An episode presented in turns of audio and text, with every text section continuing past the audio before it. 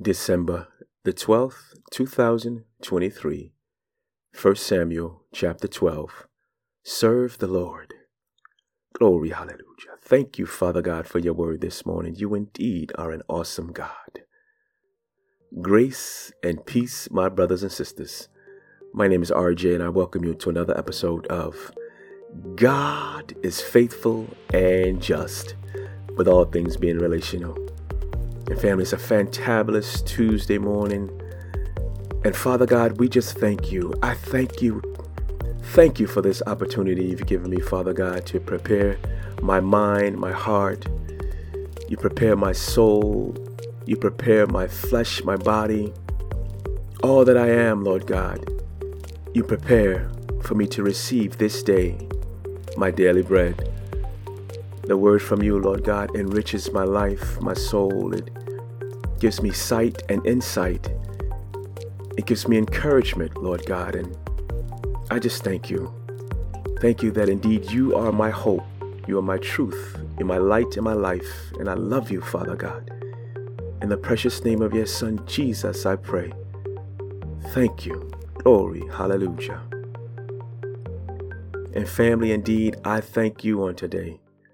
Thank you for another day, another morning or afternoon or evening, whatever time of day it is for you, that you are reading the Word of God, you're spending time with God, and you are allowing me to be in that space. It's an honor and a privilege. Indeed, I do not take it lightly. We are continuing in the book of Samuel, first book of Samuel. We're in chapter 12, and it's my hope and my prayer that God is truly blessing you that He's opening your eyes to see where you are in the story. Where is your relationship with Him in the story and in the story of your current season? Yesterday we spoke of the first victory under Saul as king and ended the commentary of how Samuel had not forgotten that Israel rejected God as king and the impact that has. Today we ask Holy Spirit Lead us and guide us as we embrace this day our daily bread. 1 Samuel chapter 12 Serve the Lord. And Samuel said to all Israel, Behold, I have obeyed your voice in all that you have said to me, and have had made you a king over you. And now, behold, the king walks before you and I am old and gray, and behold, my sons are with you. I have walked before you from my youth until this day. Here I am. Testify against me before the Lord and before his anointed. Whose ox have I taken? Or whose donkey have I taken? Or whom have I defrauded? Whom have I oppressed? Or from whose hand have I taken a bribe to blind my eyes with it? Testify against me, and I will restore it to you. They said, You have not defrauded us, or oppressed us, or taken anything from any man's hand. And he said to them, The Lord is witness against you, and his anointed is witness this day, that you have not found anything in my hand. And they said, He is witness. And Samuel said to the people, The Lord is witness who appointed Moses and Aaron and brought your fathers up out of the land of Egypt. Now therefore stand still, that I may plead with you before the Lord concerning all the righteous deeds of the Lord that he performed for you and for your fathers.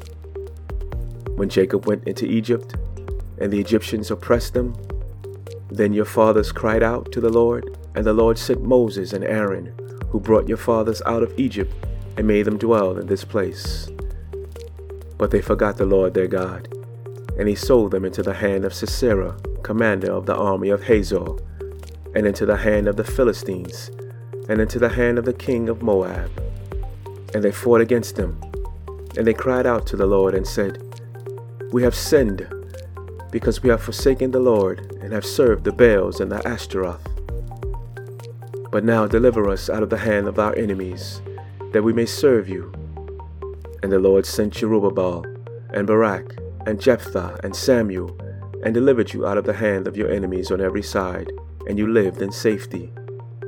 And when you saw that Nahash, the king of the Ammonites, came against you, you said to me, No, but a king shall reign over us, when the Lord your God was your king. And now behold, the king whom you have chosen, for whom you have asked, behold, the Lord has set a king over you. If you will fear the Lord and serve him, and obey his voice and not rebel against the commandment of the Lord, and if both you and the king who reigns over you will follow the Lord your God, it will be well.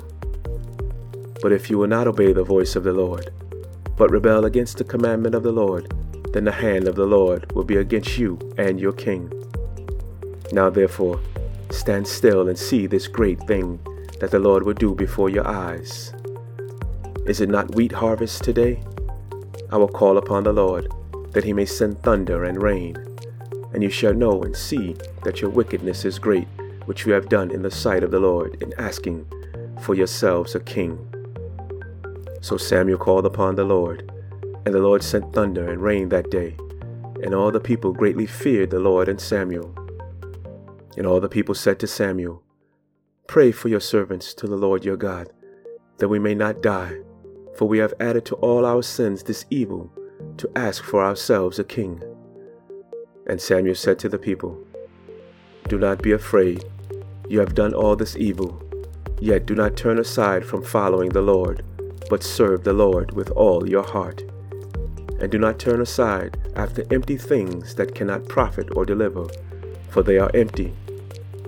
For the Lord will not forsake his people, for his great name's sake, because it has pleased the Lord to make you a people for himself. Moreover, as for me, far be it from me that I should sin against the Lord by ceasing to pray for you, and I will instruct you in the good and the right way. Only fear the Lord and serve him faithfully with all your heart. For consider what great things he has done for you. But if you still do wickedly, you shall be swept away, both you and your king. Glory, hallelujah. Thank you, Father God, for your word this morning. Serve the Lord. You know, family, it is not certain whether the first 15 verses of this speech belongs to the same context as the end of chapter 11 on yesterday, namely the assembly at Gilgal, or to a later national assembly towards the end of Samuel's life. In some ways, the speech reads like a farewell, but the brief introduction to it in verse 1 gives us no clue. In any case, the speech comes appro- appropriately at this point, actually. The biblical writer places it here to provide the reader with an opportunity for reflection before beginning the story of the monarchy.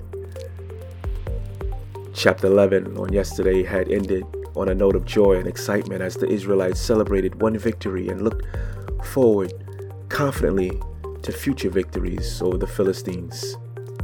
They now had a king and one who had already proved himself a capable soldier so they had a strong sense of well being. However, Samuel's speech analyzed the present situation and explored the past in order to provide guidance for the future. The speech makes it clear that the future did not depend on the existence of a king nor on his abilities, but on the will of God. God's will, in turn, would depend on their loyalty to Him. For us, what we have is a picture of the people, their character, their character towards God, and God's character towards them. This, in turn, points a picture for me that God's will in my life is what is to be dominant. It is not for me to place any blame or any responsibility for my life in the hands of others because my life is in God's hands as I choose to yield my life to Him. What picture are you seeing? Where is the word positioning you, your family, your community? And how is God revealed to you in the season of your life? Serve the Lord. Father God, in the name of Jesus, it is my intention to lean into you daily all throughout the day to focus on what pleases you, the desires of your heart, praying that my desires are one and the same. I am often questioned in my mind of what picture to see in front of me when I encounter each situation in my life. And my passion is to lean into your word, your character, the Holy Spirit, and have my actions convey your will. I pray the same for my family members, Father God. Also for my brothers and sisters in Christ and their family members. And Father, for those who do not know you as Abba, for those who have not yet yielded to the Holy Spirit and confessed your Son, Jesus, as Lord. I pray their soul in your hand, that you would convict their heart, touch them right now in their situation, for them to call out to you for the forgiveness of their sin, that they may turn from their ways and the ways of the world and turn to, to you that you may change their lives for eternity. You are able, Lord God, for with you all things are possible. I place these requests before you in the mighty and majestic name of your Son Jesus, and I give you all the honor, all the praise, and all the glory. Glory, glory, hallelujah. Family, do be encouraged on today. It's Tuesday morning. It's the last week of my school and get a nice little winter vacation for about three to four weeks. And perhaps I can visit my Tuesday night prayer group. I hope to be able to do that, hopefully, God willing, and be able to do some things that just, or maybe just relax. And but for you, my friends, my family, let the Lord bless you do whatever it is you need to do to be forever in His presence, hearing what the Holy Spirit is doing with you in the moment, that you may be a witness, a light unto the Lord our God. And those of you, my friends, soon to be family, we know that oftentimes you hear the word of God and the words are not clear in your mind and in your heart. And it's because of sin. Sin has blinded us all at some point in our lives. But God said, If you confess your sins to Him, He is faithful, He is just, to forgive you of your sin and cleanse you from all unrighteousness. If out of your mouth you call upon the name of Jesus as Lord and believe in your heart that God raised him from the dead to pay the penalty, the price for your sins, you shall be saved. Your eyes shall be opened, your ears shall hear, you shall taste and see that the Lord our God, He is good and He is worthy to be praised.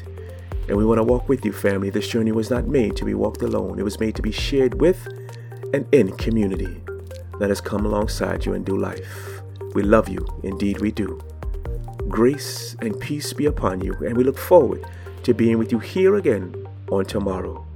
And in the meantime, family, be a blessing to those around you. Glory, glory, hallelujah.